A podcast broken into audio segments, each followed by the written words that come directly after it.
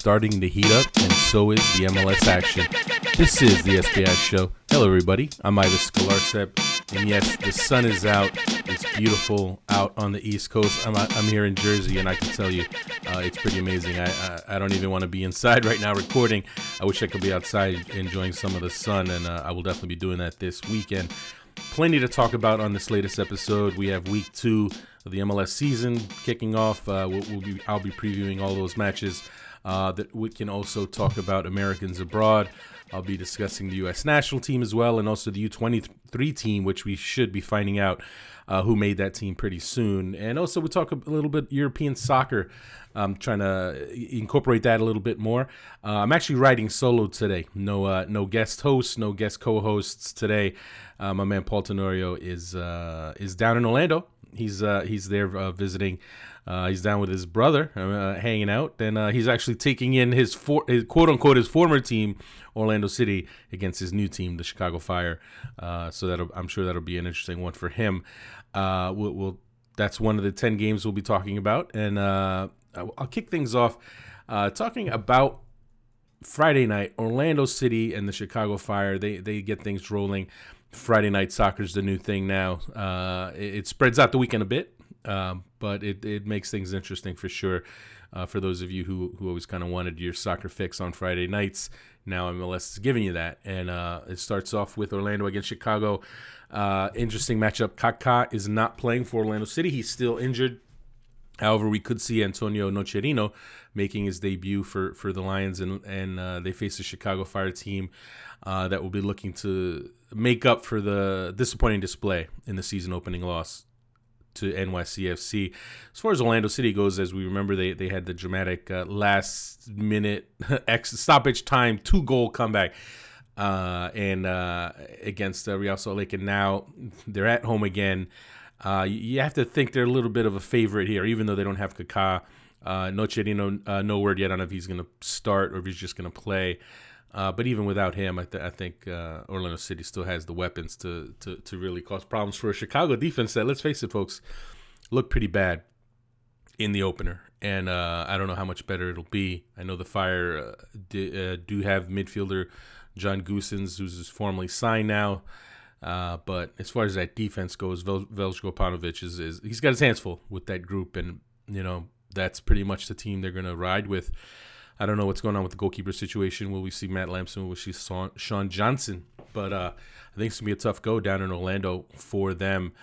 Um, that, to be fair, the Fire do have some attacking weapons. They can cause some problems, and Orlando City's defense uh, did show itself to be a bit suspect in that first in that first game of the season. So uh, you know, hopefully we see some fireworks on Friday. I wouldn't mind a, a goal fest to, to roll us into the weekend. Uh, MLS Week Two continues on Saturday with an old school Eastern Conference uh, clash. New England against DC United, and uh, New England will be at home for this one. Uh, they had their own comeback. Uh, they, scored late to tie uh, to tie um, Houston. Uh, 3-3 Daigo Kobayashi with the dramatic equalizer. They face a DC United team that, let's face it, we've been saying it since preseason. They're going to struggle, and they look pretty bad against the LA Galaxy in their opener. Um, now, usually these teams still find a way to battle. Uh, there's just that East Coast kind of you know that, that, that bad blood that, that that always seems to be there. So it still should be a competitive match. Um, DC will be traveling up uh, 95 to, to Gillette Stadium to face the Revs. I still still think the Revs. Uh, you have to like them in this matchup, just being at home. Um, very interested to see uh, Diego Fagundez build on his uh, Week One performance. And yes, I did find it interesting. Uh, the Jay Heaps after that match kind of uh, pointed out that he would like to have seen more uh, from Fagundez, and I'm sure some people kind of took that and said, "Wait, why, why, uh, why would he say that? I mean, they, you know, they look pretty damn good, and he he had a hand in all three goals. Like, come on, coach, like, you know, take it easy on him." Uh, but it's totally understandable. You know, you, you take a coach and he has this young player with all this talent. Um, he wants he he wants him to be better. He's always going to want him to be better. Um, I thought it was interesting uh, that uh, it happened the same weekend that uh, that we saw the Pep Guardiola uh, Kimmich uh, scene after their the, their game against Borussia Dortmund. Uh, Kimmich was was excellent for Bayern, our man of the match probably for them, but there was still Pep Guardiola after the match giving him instructions on the field really passionately, like kind of telling him, "Look, man, like the, you're great, but you know this is what you like. You could, you know, this is what you could do better." And uh, you know what? That's what coaches want to do with their young players. You don't want to let a young player rest on his laurels. You don't want to let him get comfortable or happy uh, with with uh, with success. You know, you want you want him to know that he can do better, and and I think that's what DJ Heaps was looking at there. Uh, he wants to keep that that pressure on uh, Fagundez so he can have a big year and not just a big first game. Uh, moving on now, we have a, a, Western Conference clash: Real Salt Lake, Seattle Sounders, two of the Concacaf Champions League uh, quarterfinalists. And uh, Real Salt Lake is obviously going to be smarting a bit after that that that collapse, late collapse in Orlando. Uh, but there's still there's still a team that ha- that is showing quite a bit of promise and probably are looking better than most people would have expected at this point um, heading into the season. I think they're they're a much more dangerous team than maybe people were giving them credit for even a month ago. But now we'll see what they're really about. They go up against a Seattle team uh, that uh, also had a disappointing opening. Uh, they actually lost at home. They lost to Sporting Kansas City. Uh, they, are uh, that that's going to be a tough one. Seattle will be without Brad Evans, who's injured. Um, but this is uh, this is not an easy test by any means for the Sounders. Uh, uh, their defense is going to be tested, uh, definitely by that trio of Yura Movsisyan, Joao Plata, and Burrito, everyone's favorite nickname. Uh, that that attack is is a handful. It's a handful, and uh, Sigi Schmid's going to have to. Uh, organize that defense uh, in a way to to, to get to, to make sure that RSL doesn't run them run them run them uh, ragged. And uh, as far as the Sounders go, their attack needs to show more. Obviously, uh, they were shut out in the opener by Sporting Kansas City. Um, I think uh, Clint Dempsey and and company probably had some fatigue from that from coming off of the midweek Champions League match. Uh, now they've had a full week off. They've rested. They sh- they should go into this one.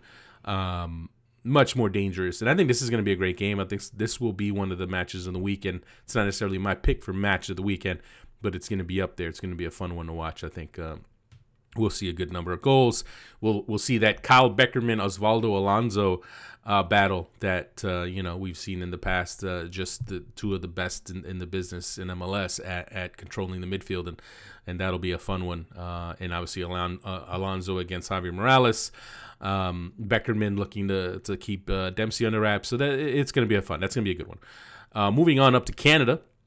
Montreal Impact taking on the New York Red Bulls in Montreal without Didier Drogba uh, are coming off a very impressive road win against Vancouver. Uh, they're at home now. They'll be at Olympic Stadium for this one, still without Drogba, but they'll be at Olympic Stadium. Very interested to see what kind of crowd the Impact get for that one. They face a Red Bulls team that was shut out in a defeat at home to Toronto FC. Uh, right off the bat, you have your Supporters Shield winners taking that first loss and now having going up, having to go up to uh, Montreal to t- uh, face a really tough Montreal team uh, that Red Bulls attack is, uh, you know, they're to have their hands full. Uh, the Impact's defense is very strong.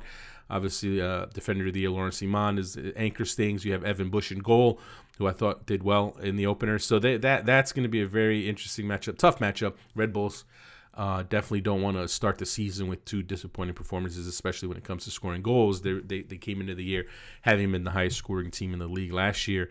So now if they uh, you know if they lay another egg, then all of a sudden the questions will begin uh, about you know is this is the Red Bulls team in for a down year? Now, obviously, uh, coming into the year, I, I, thought that they would have they would take a step back. I thought they would uh, not be as good as they were a year ago. Although part of that for me was about their defense and not necessarily their attack.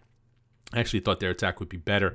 Uh, Gonzalo Veron, um, not sure what his status is for the weekend. I think he he's a guy who, when he gets back into the fold for them, will help their attack for sure. Um, but um, it's unclear uh, just how available he'll be for this one. Uh, as far as Montreal goes, Ignacio Piatti was was obviously the man, uh, the star of the show uh, for the impact over in Vancouver. He had two goals, uh, and he was just excellent. And uh, he's going to have his hands full against the Red Bulls midfield that likes to make things difficult. Um, now, having said that, uh, I think that Red Bulls midfield had had its troubles last week.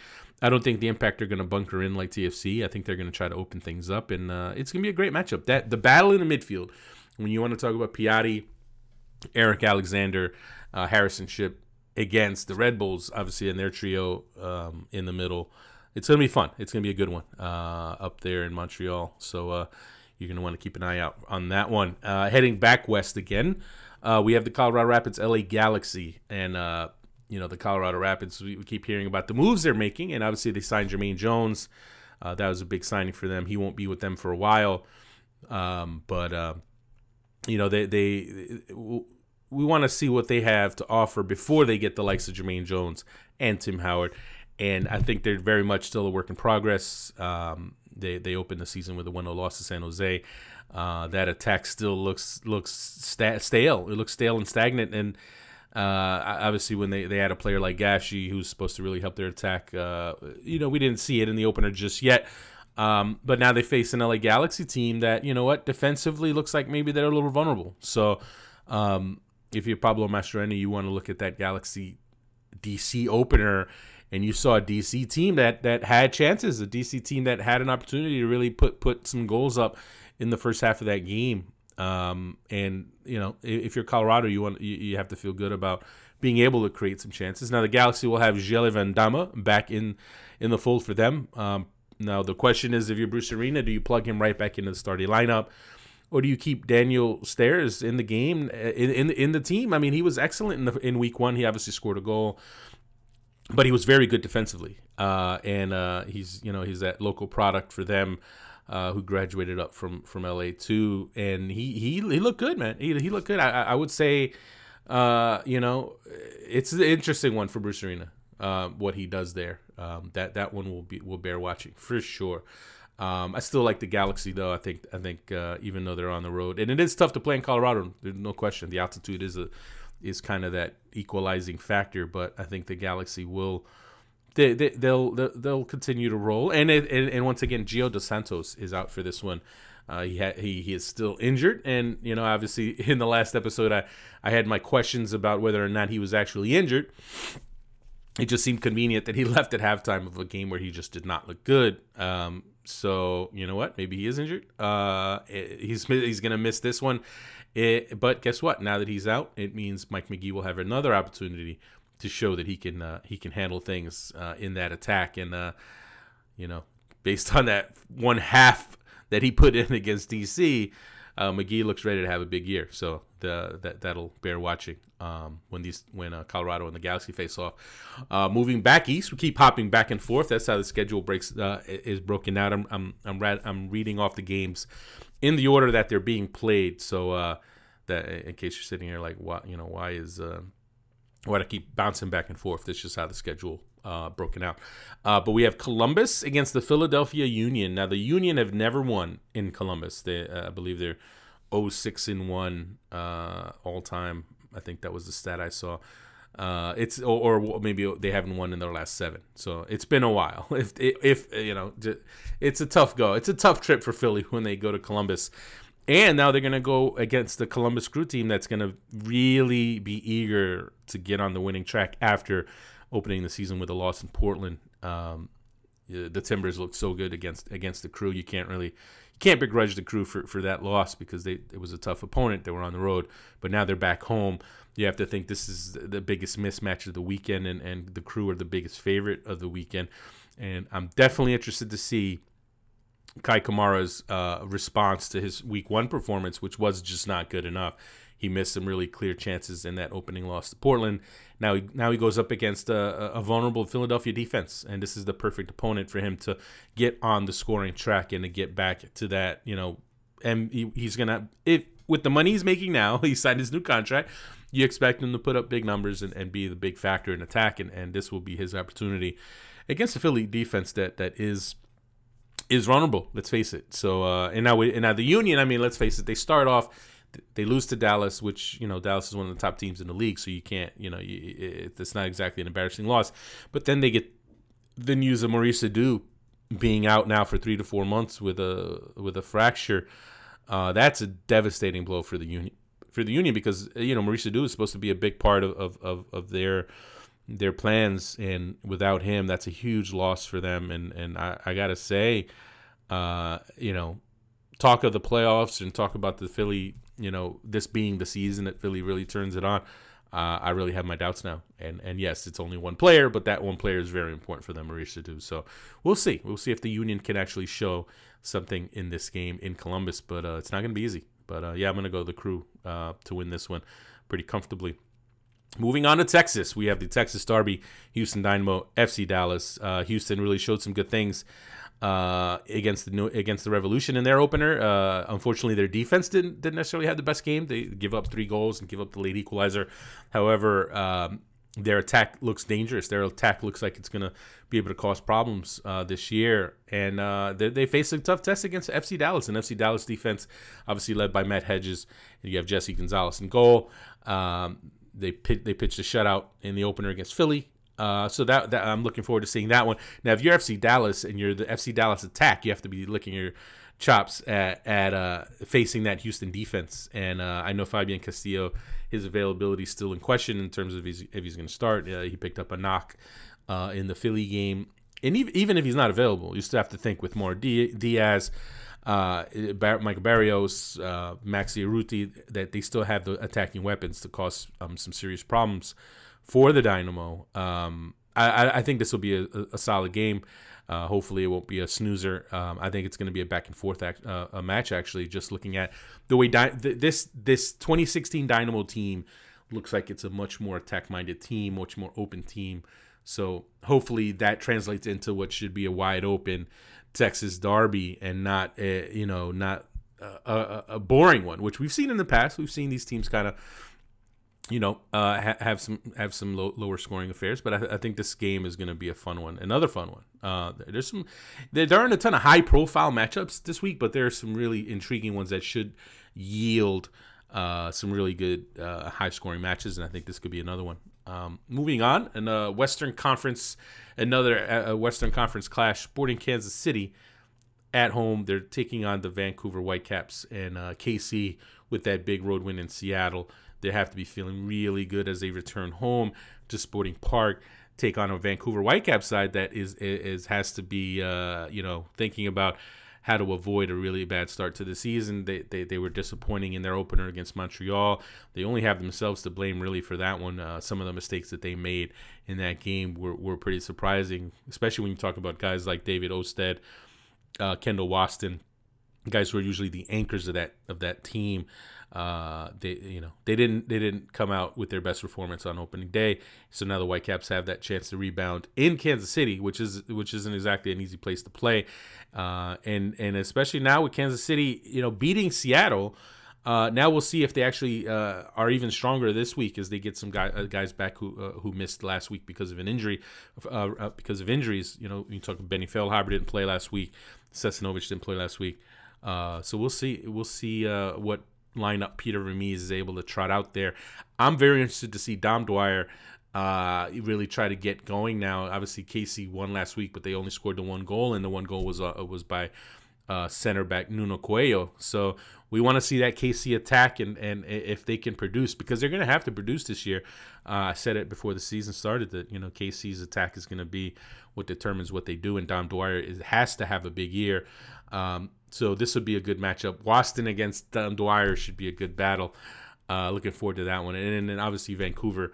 Uh, they're gonna their their their attack did did score some goals, but their defense obviously let them down last week against Montreal, and I want to see how that uh, that Vancouver defense responds uh, on their in their trip to KC. So that that that's a good that's another good matchup. Uh, there's some pretty good matchups, some pretty good storylines, and, and I think this one uh, it will be an interesting. If you're Carl Robinson, you do not want to start the season 0 2. Um, so it's gonna it's gonna be very key for the Whitecaps to to at least try to get a point in Kansas City. Uh, and hey, that's not to be easy. Uh, moving on now to uh, Sunday's slate: uh, New York City FC at uh, versus Toronto FC at Yankee Stadium. I will be at Yankee Stadium. I'll be in the Bronx for this one. And it, it's funny, you know, they, they, before the season started, maybe this one would not have been seen as the sexiest matchup, but it's a pretty intriguing matchup now because you talk, you're, you're, talking about two teams that open the year with victories, and uh, you know you have Patrick Vieira, you have Patrick Vieira making his home coaching debut at Yankee Stadium. You have Toronto FC looking to build off of their impressive uh, victory at the Red Bulls. So, um, plenty of storylines, tons of storylines. You have Giovinco uh, and, and, and Pirlo, the former teammates uh, at, at Juventus. Uh, you have Pirlo against that NYCFC defense again, which we know what happened last. I mean, not Pirlo, Giovinco against the NYCFC defense last year. We know what happened there. Um, and then we have this NYCFC attack now that looked so good in the opening win against Chicago. They put up four goals, and now they go up against the TFC defense that shut down the Red Bulls attack. So that that that's the matchup. That's for me probably the the most intriguing and interesting matchup of the weekend is to see if that NYC attack is for real and to see if that TFC defense is for real because you know TFC their, their defense looks so good against the Red Bulls. Uh, all the new pickups that they that they've made, Steven Beitashour, Drew Moor, Clint Irwin, uh, Will Johnson, uh, really solid performance. But now they have to play NYCFC. They have to play them on that small field. They have to deal with the speed that NYCFC has on the flanks. Um, but to be fair, the T- TFC defense is not the Chicago Fire defense. You're talking night and day there. Uh, the Fire defense, you know, could be one could be the one of the worst, if not the worst, in the league this year. So uh, NYCFC is going to have a, t- a much tougher time uh, putting up goals against TFC. But it should be an exciting match, and uh, you have two coaches who, who, who look good in their debut in their in their openers. Uh, Greg Vanney, I thought, did an excellent job of, of, of putting TFC in a position to win their opener, and then obviously Patrick Vieira with his emphasis on on attacking and, and, and proactive style that he's trying to implement there. Uh, he did a good job in that opener. So now we'll see uh, which of those two ha- uh, gets the better of Sunday's matchup, and uh, it's gonna be it's gonna be a good test. And how about the battle in midfield? By the way, you're talking Michael Bradley and Will Johnson against trying uh, trying to deal with Andrea Pirlo uh, and also Mix Diskerud and Tommy McNamara. So that that midfield battle is gonna be a fun one as well. Uh, I'm gonna have to go. I don't know who I'd pick in that one. I gotta tell you, I, uh, I, will probably, you know what? I think NYCFC they'll they'll build a little bit of momentum. Uh, I think it could be. I, you know what? I, I I feel like it's gonna be a tie, but I'll go NYCFC because I think look, David Villa. I have David Villa down to be the Golden Boot winner. He and he he he managed not to score any of the four goals last week, but I think he'll be due for a couple against TFC or at least one, at least one. And uh, I'll go two one NYCFC uh, in what should be a very good game. And now we get the last MLS match of the weekend, which I actually am putting down as the game of the week. And I know might surprise some people that I would pick this one to be game of the week. But San Jose against the Portland Timbers. Uh, the Earthquakes are at home at Avaya Stadium, playing host to the Timbers, the defending champions who look so good in their opening win against Columbus. And uh, what intrigued me about this matchup is that and as I wrote for Goal.com in my in my Friday MLS preview piece, uh, it's easy to forget that San Jose was uh, was a team that was right there with Portland last year toward the end of the year and was chasing them to get into the playoffs uh, right before the Timbers went on that in, incredible hot streak uh, and pulled away and, and San Jose fell short. But remember, last year was year one of the of the Dom Kinnear project uh, 2.0 uh, in San Jose, and uh, you know we all know Dom Kinnear is a very good coach and he really transformed that team a ton in just in year one. I know they didn't make the playoffs, but people need to remember how awful the 2014 season was for the Earthquakes, and from what Dom Kinnear took them to to to you know from what he what he inherited to what they were able to do was one of the better and I thought more underrated coaching jobs of the 26 of 2015 season. So now here we are heading into 2016 and Earthquakes uh, you know they're they're a tough team. They're a tough team, and is and I know the West is stacked, and I know it's not going to be easy for the Earthquakes to make the playoffs. But this is the kind of match that will really tell us just how serious they are as a com- contender for a playoff spot. Uh, when you face a team like Portland, which is one of the strongest, if not the strongest team in the league, San Jose's defense is very good. One of the more underrated units in the league. They already uh, posted their first shutout in the opener. David Bingham was, was, for me, the best goalkeeper in week one. He had the best goalkeeping performance in week one. So he looks like he's going to have a big year. I almost picked him for goalkeeper of the year. I'm already regretting that. I didn't pick him because that, that I, I think that was a little bit more of a. Uh, that's not that wasn't as much of a lock pick. I picked David Ousted and, and he had a bl- he had a blunder in the in the first week, so that's looking great. But you know that San Jose defense against that Timbers attack is going to be interesting uh, when you think about Fanendo Adi and how good he looked in the opener. He's got to go up against Clarence Goodson and Victor Bernardez, that tough, strong center back tandem for the Earthquakes. Uh, but again, the Timbers, with the speed they have on the flanks with Dairon Asprilla and Lucas Melano, San Jose is going to have their hands full. And I know San Jose has speed on the flanks as well.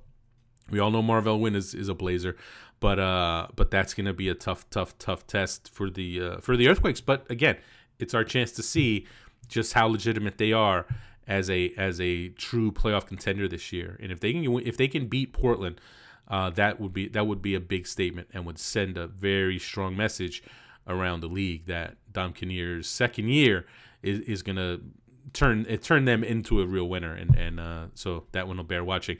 But again timbers so tough. Their attack their counter attack is about as good a counter attack as i've seen in years in mls so uh, that one that that's a great match. So make sure you catch that on sunday night uh, and that's it for the MLS uh, MLS Week Two slate. I think I I'm, I'm pretty sure I made predictions for all of these games. Uh, quick rundown. Yeah, I have. Yeah, I'm picking Orlando, picking New England, uh, RSL Seattle. Ooh, tough one. I'm gonna go tie. I'm gonna go tie. Uh, Montreal Red Bulls. I think Red Bulls rebound with a road win. Uh, Galaxy. I think get a road win. I think the Crew blow out the Union. Uh, FC Dallas, uh, a, close win in Houston. I think FC Dallas wins it. Uh, Kansas City, I think they win at home. Uh, NYCFC wins at home. Uh, and then uh, oh, uh, San Jose Portland. That's such a tough one. San Jose it's tough at home, but I can't pick against the Timbers, man. I can't. They're, they're the way they're playing right now. I'm not gonna do it. I'm not gonna. I'm not gonna do it. I'm gonna pick the Timbers uh, to win on the road, uh, but it wouldn't shock me at all if uh, if they uh, if if they lose. If San Jose wins. Moving on now to some U.S. national team talk. The U.S. men's national team will return to action uh, in two weeks when World Cup qualifying resumes. The U.S. takes on Guatemala in back to back matchups. They'll uh, travel down to Central America for the first game and then return to the U.S. to play uh, Guatemala in Columbus. And uh, it's uh, it, it's right around the corner, and uh, I uh, I wrote about that this past week on Goal.com, just uh, pointing out some of the questions that Jurgen Klinsmann's going to have to get answers to in the lead up to those games. And I know everyone's. I know some people will think, oh, it's Guatemala. They're not. They're not that strong.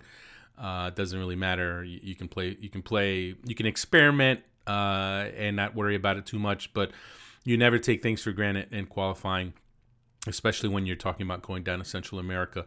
Things are always tricky. And yes, this Guatemala team may not be as strong as it has been in the past, but uh, there's always that tricky proposition of going down to Central America and uh, and dropping potential points. And uh, one of the points I, I made in, in, my recent piece on that is the fact that if you're Jurgen Klinsmann, this is your opportunity to lock up your spot in the hex with two wins. If you beat Guatemala twice, you're in. It's uh, they'll, be 3-0 and 1 at that point uh, and they'll be assured of one of the top two spots in in in the group because the top two advance to the hex out of this group, um, and you'd you'd already be ahead of Guatemala, and and you, pretty much be U.S. and Trinidad would go through most likely uh, as would be expected.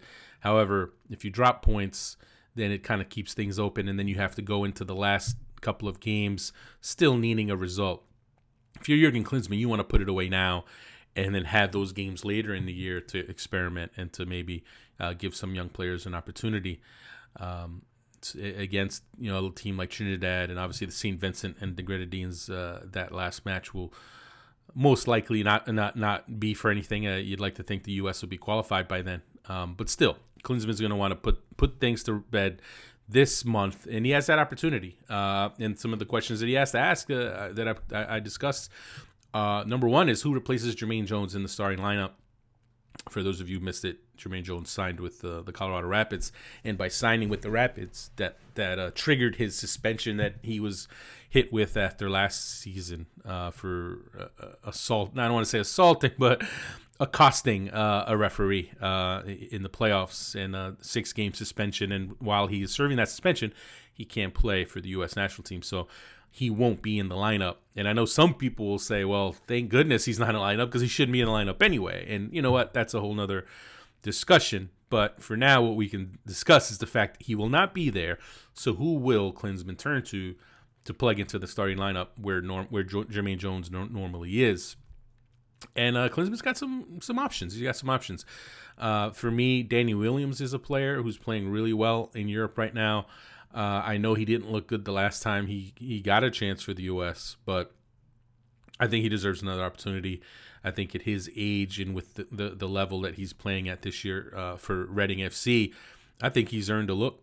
Uh, and I know there's some other more more some safer picks, uh, namely Kyle Beckerman, uh, who he's kind of all reliable. You know, if you're Jurgen Klinsmann, you want to bring in Kyle Beckerman because you know what he's you know what he's going to give you, and you know that he can play against this level of competition. You know Beckerman against Guatemala, he's going to do what needs to be done. He's going to handle himself. However, when you think about the long term, the bigger picture, and and you want to look at maybe having an opportunity to give someone younger. Um, but someone who's also deserving an opportunity, and I think Danny Williams, he's a younger player. He's someone who seems who seems like a more reasonable kind of long term option when you, especially when you're talking about 2018.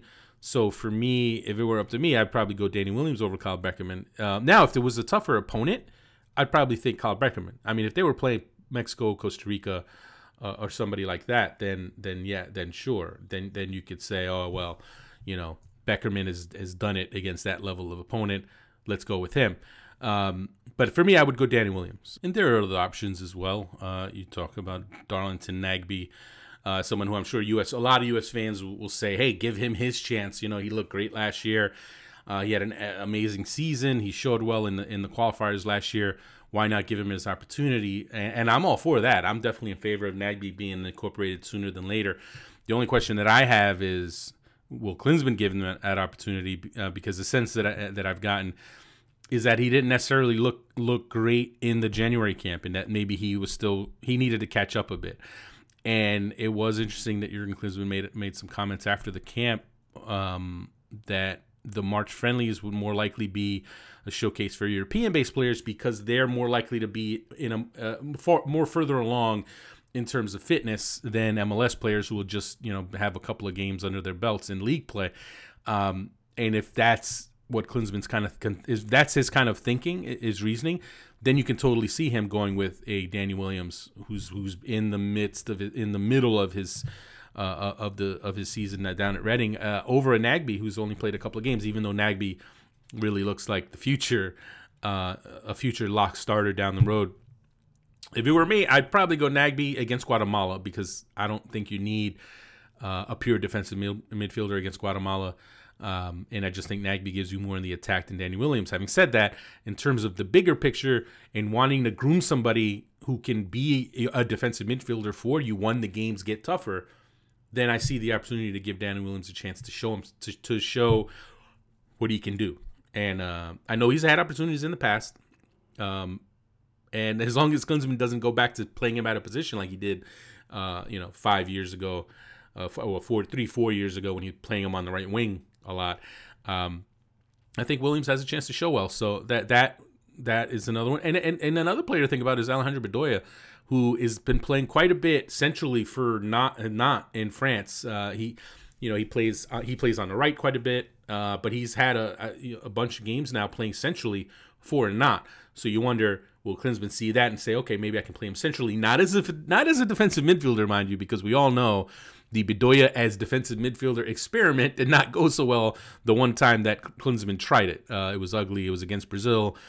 Uh, Bedoya had a shocker, and then Klinsmann threw him under the bus, even though Bedoya has never played that position before. So we don't need we don't need to relive that whole thing again. Uh, but again, having said that, you know what Bedoya has in terms of as an attacker, uh, playing in a central role. You know what? It's something. Uh, it's something that you know maybe Klinsmann looks at. And then obviously Lee Nguyen is another guy who I, I, thought he was excellent in the January camp, even though he played more on the left than centrally. We all know he can play centrally, and, and that's kind of his you know his wheelhouse. He can play there. He's another guy that Klinsmann can think about. Um, and then moving on, we talk about who starts in goal. Is it Tim Howard? Is it Brad Guzan? Tim Howard is on the bench at Everton. Uh, he's going. He's coming to MLS. He's going to Colorado Rapids, and and by all accounts, you know, he kind of was paving the way to make that move. And I think Everton at that when once Everton knew that Tim Howard was gone, going to be gone this summer, they pretty much handed the job over to Joel Robles. And and and not to say Robles isn't a isn't a worthy starter, but if I think if Howard hadn't pushed for the move to MLS. I think he could very well still be the starter for Everton if uh, because if Roberto Martinez thought Howard would be back next year, um, then maybe he sticks with him. But obviously, you know when Howard's wanting to leave. That's how that's how it goes. You know, I mean, if a team knows that, that you're not going to be back, chances are you're going to fall out of favor there. I mean, I, will always remember Carlos Bocanegra when he was at Fulham. You know, he was a regular starter, excellent player for Fulham. Uh, but he once it became clear he wasn't going to renew his contract, all of a sudden he was stuck on the bench and uh, you know didn't play again really for them down the stretch. That and and that happens. People don't realize that that that that, that happens, but it definitely does. Um, but Tim Howard hasn't been playing. Brad Guzan was benched, but now has regained his starting job. And obviously, look, he's having a Aston Villa is having a nightmare, nightmare season. But Brad Guzan, the fact that he fought his way back into the starting lineup says a lot. Uh, and he's getting games, you know, he's getting games. So if you're if you're Klinsmann, do you go with the guy who's getting games or the guy who's not getting games?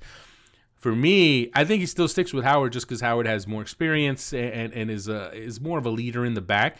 Now, that may not be the decision in in the summer because again, if if Guzan is playing for the next two months consistently, and then Tim Howard hasn't played at all by the time we get to the summer, it's going to be a much tougher uh, decision for Klinsmann at that point, and then maybe you can give Guzan the edge. So that one that one will bear watching.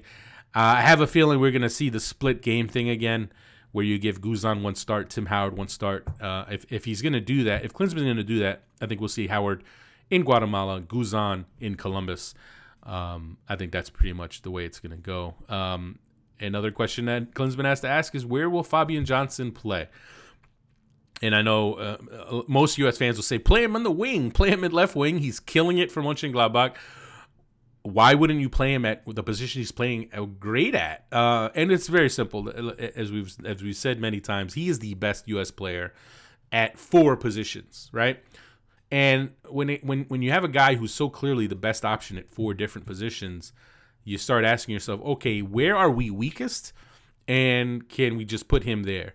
Um, that's and that's clearly what Klinsmann's doing. And I think right now, when you look at options, I think left back is kind of the the weakest the weakest position of the ones that, that Johnson can play. I mean, I think they're I think right back now with DeAndre Yedlin playing regularly at Sunderland. I think he's looking like a, a more solid option there.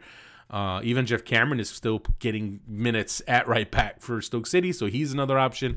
Left back is a much much tougher position to deal with right now because Tim Ream is not playing at Fulham. Uh, he's fallen out of favor there. DaMarcus Beasley is just old and and physically is having a hard time. I mean, if you saw the opener for Houston, uh, you know, he looked like he had a rough go, you know, and, and physically I think it's it's taken its toll on him and I just don't know if he's if he really can give you much as an international at this point. The guy for me who Klinsmann needs to call in and needs to take a close look at is Jorge Villafaña. And I for the life of me don't understand why he hasn't called him in and or or isn't looking at him. And you know, Javier Villafaña was quoted recently as saying he hadn't heard from Klinsmann.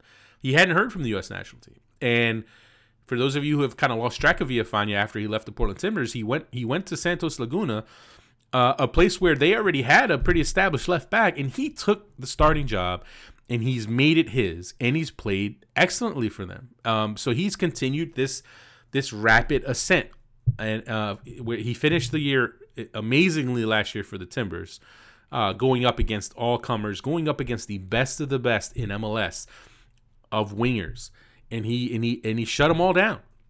Now he's in Mexico, and he's doing it. He's doing it in Mexico. So if like Klinsmann, there's no. I mean, at this point, there's no excuse. There's no excuse for Klinsmann not to give him a look. I mean, number one, he's playing well enough to deserve it. Number two, he is a dual national. He's a guy who can actually be snatched up by Mexico. So if you're Klinsmann, how you can't let that happen. So for me, it's a no-brainer. He has to call up Villafaña, and not just about it's not just about captaining him. The guy is good enough to start on the U.S. national team. Especially it, it, you're talking about Guatemala here, right? And and no no offense to Guatemala, um, and, and, you know they should have Marco Pappa in there. Marco Pappa is not exactly uh, you know he's a handful. Um, so it's not like it's a complete pushover in terms of uh, assignment for a left back. But having said that, Villafaña is starting and playing in Liga MX uh, consistently and playing well consistently against high level competition. Why not call him in? And you know what? Give him a chance. Give him a chance to play. Um, so that one bears watching. You know, hopefully he gives him the call. Uh, another question that I had is John Brooks. Is he ready to start again? Uh, and uh, people who follow or who are following his, his club career will probably say, well, of course, uh, he's ready to start again. He's been excellent for Hertha Berlin. Hertha Berlin is having an amazing season. They're they're in they're in a Champions League place right now in the Bundesliga, and he has been a key part of that as an anchor in their defense. He's been very good after overcoming a, a what was a you know a rough start at the beginning of the season. Now, U.S. national team fans who remember how much he struggled at the Gold Cup might have their doubts and their questions about whether or not he's ready. But again, that was months ago. Um, he's playing well now, but we've seen this before. We've seen Brooks be excellent for his club, but then have his hiccups for country and, and, and have his issues with the national team. So the real question is, has he matured enough now to have that his top form translate over to the international level? Um, because you know what, the U.S. has Matt Besler, and Matt Besler is a very solid defender and he's a veteran at this point. It's so crazy to call him a veteran now because he was. I mean, it was only uh, three years ago that he, he you know, he, he was just getting capped for the first time. But Besler is kind of a proven commodity. He's a steady player. Um, but again, Klinsmann has shown in the past that he, he you know, if, if, if all things are equal, he'll go with the younger guy. And you know, I think he he really sees Brooks, and fairly so. He sees Brooks as the future of that position of the left center back position. So, um, we'll see. We'll see if he calls him in. I mean, for me, if it were up to me, I would put Brooks on the 23s. I would put John Brooks on the U23s. And now I don't know if Hertha Berlin would release him to play for the U23s because again, clubs don't have to let players play in in in the Olympic qualifying uh, competitions. They don't have to. So, um, but if it were me, I and I'm Klinsmann, I find I call up Hertha, and I tell him, listen, guys, um, you need to you know you need to you need to let John Brooks play uh, in, in this Olympic qualifier. But you know what? It, it, it doesn't sound like it. One way, that either way, I want to see Brooks playing for the U.S. and and showing that he's ready to take that next step to be a consistent, reliable defender. Because the guy, he has the talent. There's no doubt about it. If you watch him play in the Bundesliga, you see a guy who plays with a lot of confidence, very comfortable, very mature. Um, for a relatively young defender, but with the U.S it, it's not he does it's not the same. He doesn't he hasn't at least in the past shown that. So we'll see. Maybe this is a breakout year for him. Uh, and then the last one I'll get into on the U.S. national team front is is Bobby Wood the answer forward? That's another question I had in my story. Um, Bobby Wood is playing out of his mind right now uh, for Union Berlin. He's uh, you know among the leading scorers in Bundesliga 2. And look, I know Bundesliga 2 is not the Bundesliga, but it's still a good league. It's still a good level league. I mean, you know, you can definitely there there would definitely be an argument made for to say that it's comparable, if not better, slightly better than MLS. So if you have a guy who's scoring consistently on that level, um, why not give him a chance, especially at a forward position that's just you know light on options right now. Um, so that that that for me uh, bears watching because uh, Bobby Wood's playing with so much confidence right now, and you don't have you don't have a ton of guys who who are scoring goals consistently uh, at the forward position, and I think he's earned. I think he's. Earned, I think he's earned a look. I think he's earned a look. So, so we'll see if Klinsmann gives him a shot, and not just a call. He's obviously going to get called up. The question is, will he get a chance to start? I want to see him start.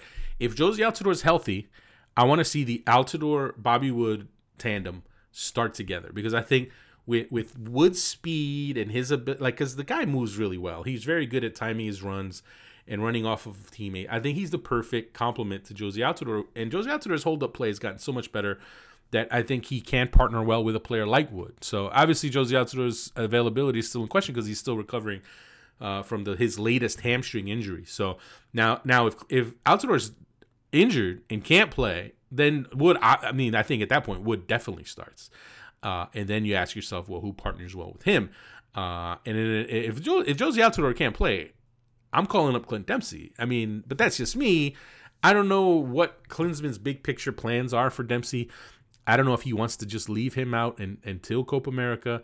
I'm not necessarily buying the conspiracy theory that he is he is freezing him out. He's gonna do a Donovan on him and and and and, and drop him and not even have him be in Copa America. I don't think that's what's going on here.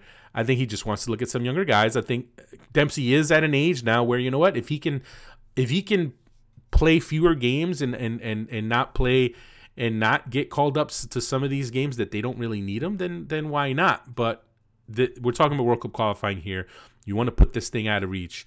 If Jozy Altidore is not available, you got to call up Clint Dempsey. That's just I, I, I just think I just think you have to do it. So we'll see. Uh, we'll get the answers to those questions very shortly, as well as uh, you know who who they call up, who the U23s call up because the U23s their their their series against Colombia is just around the corner as well. Those games are going to be taking place at exactly the same days as the U.S. Guatemala games, so that's going to be one heck of a few a few days there.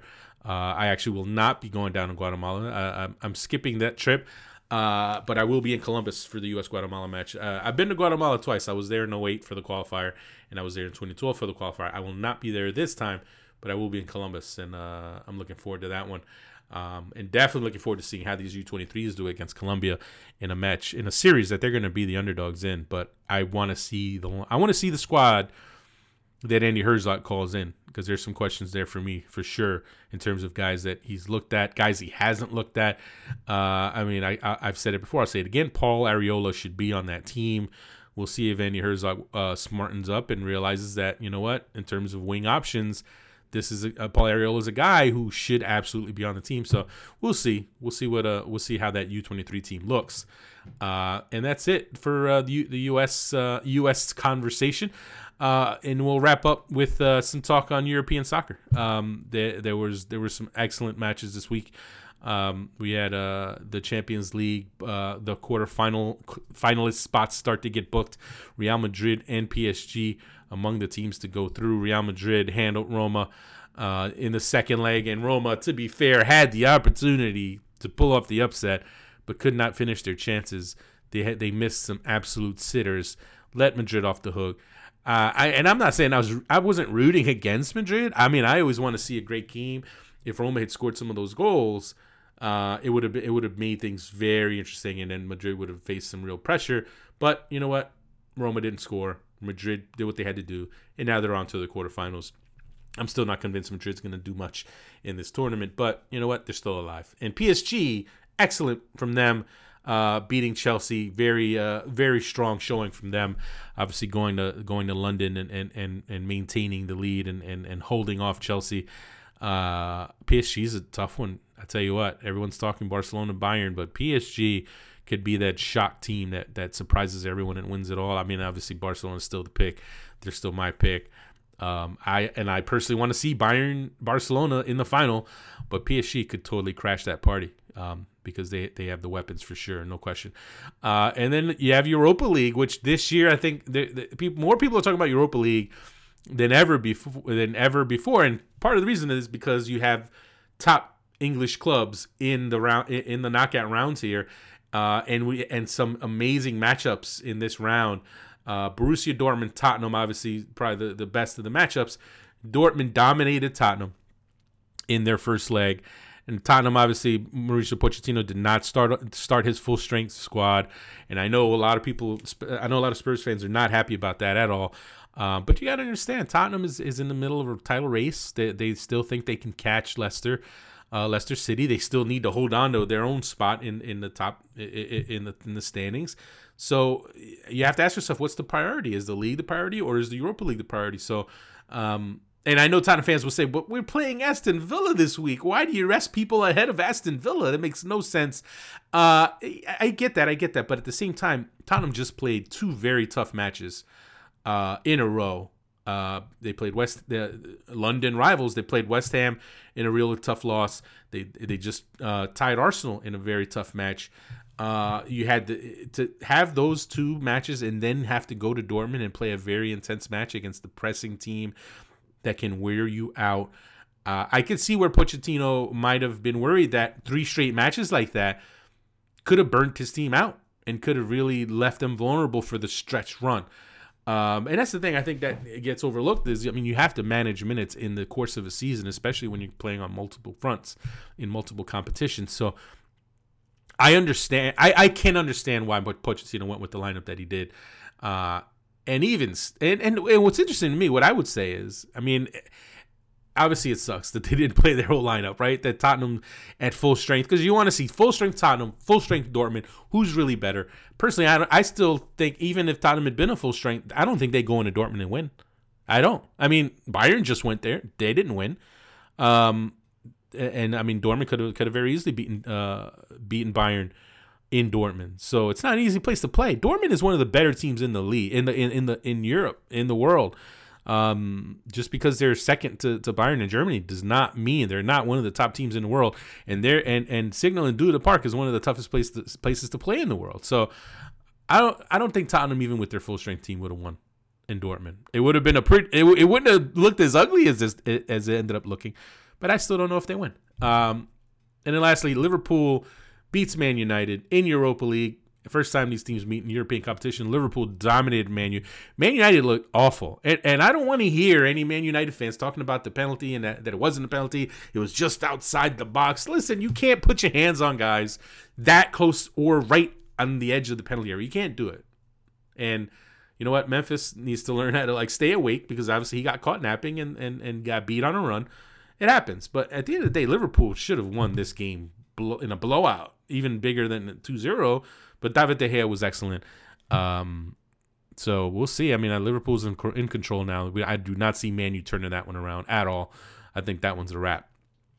Uh, and lastly, uh, some of the some of the matches to watch this weekend, if, uh, and I'm sure people have already circled them on the calendar. Obviously, you have your MLS matches. However, you have Everton Chelsea, which I think is going to be a fun one, a, a good one for sure. Uh, and then Man United West Ham. Uh, there's some there's some implications there uh, in terms of the standings. Uh, obviously, West Ham is still kind of that outside shot at a European place. Man United is, is, is a, bit a bit of a longer shot, and and given how they looked against Liverpool, I don't know if anyone should expect too much from them. Um, but obviously, they'll be at home, so you know what? Maybe Louis Van Gaal can get his team to wake up and and play uh, like they needed to play against Liverpool. So we'll see how that rolls. And then obviously, if you're a Mexico, if you're a Mexican soccer fan, Chivas Guadalajara, Club America, the Clásico, the super, uh, it, it's uh, Chivas is, is terrible, right? I mean, to be fair, it's not it's not the rivalry it usually is because Chivas is terrible. However, this rivalry always seems to still produce uh, memorable matches. So if you're not if you're not watching anything else, or maybe you want to DVR it, maybe you check it out. Maybe you check out Chivas Guadalajara against Club America. That one will uh, be worth watching. And uh, we've covered it all. This is that. Uh, that is it. I know it's a it's a, it's a little bit of a. Sh- I think it's a shorter show. I have no idea how much time the show has been. Um, I do not know if I'll, I'll maintain this solo uh, format. Uh, I definitely going forward when, when I do the solo formats, I'll, I'll bring guests in, um, players, coaches, uh, other writers, and um, just to mix it up a bit. Uh, we will have Paul uh, come back as well. I will have my man Garrett Cleverly back on here. I have to call him one of these times. Maybe maybe we'll bring him on for the next episode so he can catch us up on what's the latest in his world and and, and, and get his take on things. Because I, I know I know Garrett's definitely got his fans that uh, you know listeners to the show who miss him, and I miss him too. You know, I, it's a it's it's it's a little weird, you know, not not having him, but you know we move on, life goes on, and. uh uh, it'll it'll be great to have him back on. Um, so we'll see. And uh, if you if you're listening to the show, and there's guests that you would like to have on, whether it's players, coaches um, in MLS in the American soccer realm, or uh, or, reporters, or, or, you know, because obviously I, a lot of my good friends that, that cover the cover the beat and. Obviously, it, you know the first couple of years of the show, we never had reporters on, um, just because you know, hey, I'm the guy I'm the only guy you need to hear from, right? When it comes to opinion. But the jokes aside, um, I think it'll be fun now to, to bring people on. And I know that's what everyone else does. So it's kind of like, uh, we don't want to be like every other show who brings on, we're never going to be that show that brings on like three or four writers and just lets them, um, you know, spew on, on whatever. But, you know, obviously the, the people who I respect, and, and, and I respect, The, I mean, we, there are some great people that cover soccer in this country, in the U.S., um, some really intelligent and insightful people and, and i definitely want to bring those people on. And not just my boys and not just my friends my closest friends. But let's face it my close, some of my closest friends are some of the best in the business. That's not a it's not a coincidence. But uh but yeah no so we'll, we'll start to bring bring more people on uh as we move on. But yeah if there's someone you want to uh, would like to have on the show uh, let me know in the comment section on SBI, and uh, we'll see what we can do.